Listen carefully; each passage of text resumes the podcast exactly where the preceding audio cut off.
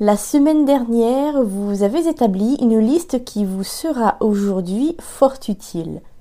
Elle est la première pierre de votre édifice, la première goutte d'eau dans le terreau que représentent les bases de votre organisation. Et cette goutte d'eau a normalement alimenté votre réflexion. Vous avez dû vous demander ce qui cloche pour que ça ne fonctionne pas comme vous le voudriez. Pourquoi n'arrivez-vous toujours pas à écrire alors que vous réfléchissez aux problèmes, alors que vous mettez en place des solutions, alors même que vous avez conscience de l'existence de votre problème? Vous vous êtes peut-être remis ou remise en question, ou vous vous êtes reproché des choses, un comportement, des actions à bannir ou au contraire à instaurer. Si vous ne vous êtes pas interrogé depuis l'épisode de la semaine dernière, je ne peux que vous encourager à le faire avant d'écouter celui-ci. Il est important que vous progressiez semaine après semaine, que vous vous épargniez le rattrapage d'un retard non rattrapable ou qui vous gonflera à cause de la masse d'informations à traiter et des exercices à faire.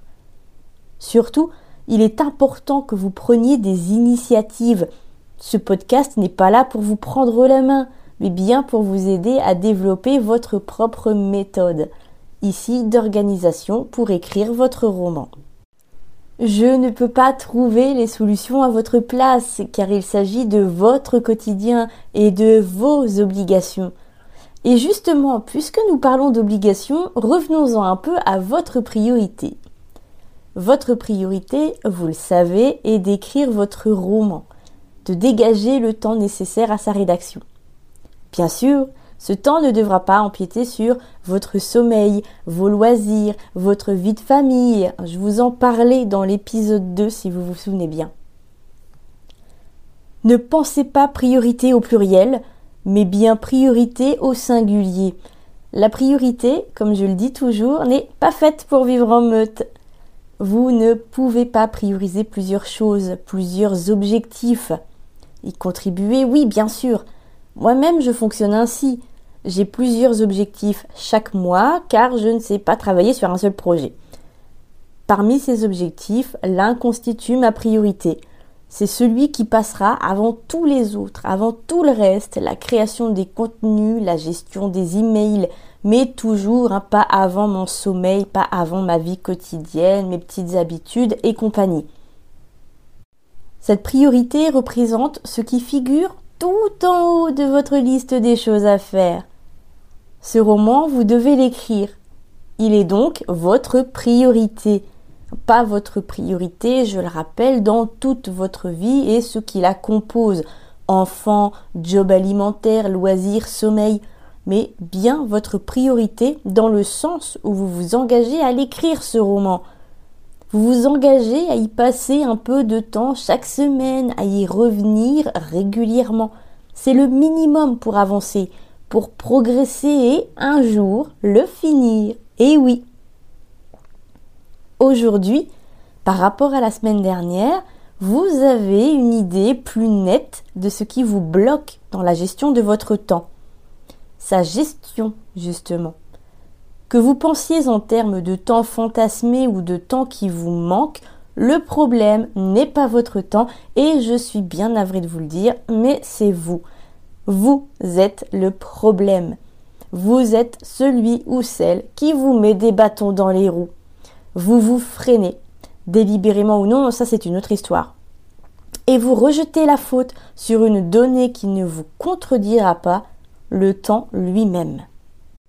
Distraction, concentration aléatoire, absence d'objectif au singulier ou au pluriel, vision idéalisée de l'écriture, le choix est vaste, trop vaste. Vous y retrouver vous demandera du temps, surtout si vous avancez à tâtons.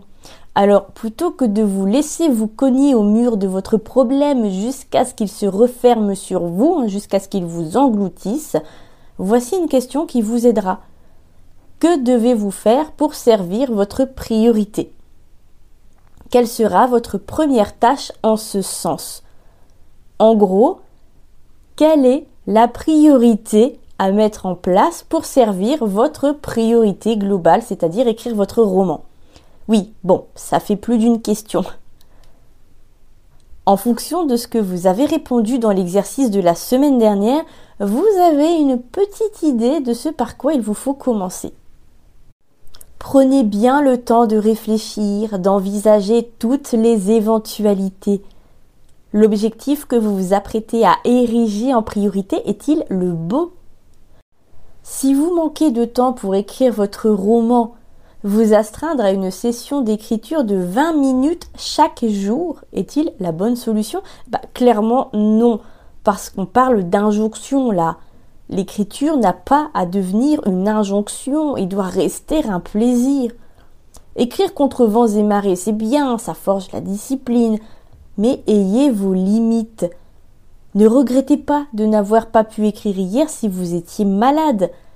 Quand j'ai une migraine, sachant que ce bordel-là peut durer trois jours, je ne me force plus à écrire au profit de tâches plus mécaniques, comme la rédaction de scripts pour YouTube ou de posts Instagram. Ne culpabilisez pas, vous avez vos hauts et vos bas. Tant que vous ne développez pas la mauvaise habitude d'annuler votre session d'écriture parce que vous vous êtes cogné l'orteil dans la table basse, c'est ok votre priorité donc. Si vous ne trouvez pas de créneau idéal pour travailler, oubliez votre vision de l'idéal. Calez-vous 20 minutes d'écriture et au boulot. Si vous vous laissez distraire facilement, oubliez votre smartphone dans un coin, éteignez votre ordinateur même et passez au papier, au moins le temps de vous habituer à ne plus le fureter sur les réseaux sociaux ou les plateformes de streaming pendant votre temps d'écriture et ça inclut YouTube. Si vous peinez à vous concentrer, astreignez-vous à 20 minutes d'écriture sans lever le nez de votre travail, puis recommencez et recommencez encore. Si vous n'avez pas d'objectif au singulier ou au pluriel pour vous guider, vous l'aurez compris, il est plus que temps d'y remédier. Si vous ne savez pas par où commencer, listez tous les éléments par lesquels vous pourriez justement commencer et voyez ce qui vous paraît le plus cohérent. Enfin, si votre job alimentaire vous prend tout votre temps ou si vous avez une vie de famille bien remplie, envisagez de déléguer certaines tâches à votre famille pour que vous puissiez vous consacrer à l'écriture. Des compromis, jamais de sacrifices. Bien sûr, je reviendrai sur chacun de ces éléments au cas par cas au fil de ce podcast, hein, de cette saison, avec de vraies solutions, de celles qu'on ne vous sert pas à toutes les sauces et qui n'apportent rien d'ailleurs. Pour l'instant, faites le point avec vous-même grâce à l'exercice de la semaine. Vous pouvez le retrouver dans l'article associé à cet épisode sur www.audreco.com dans l'onglet podcast. Dès la semaine prochaine, nous travaillerons sur vos blocages et vos idées reçues dans l'écriture créative et vous ne pourrez que constater les ravages dont ils sont responsables.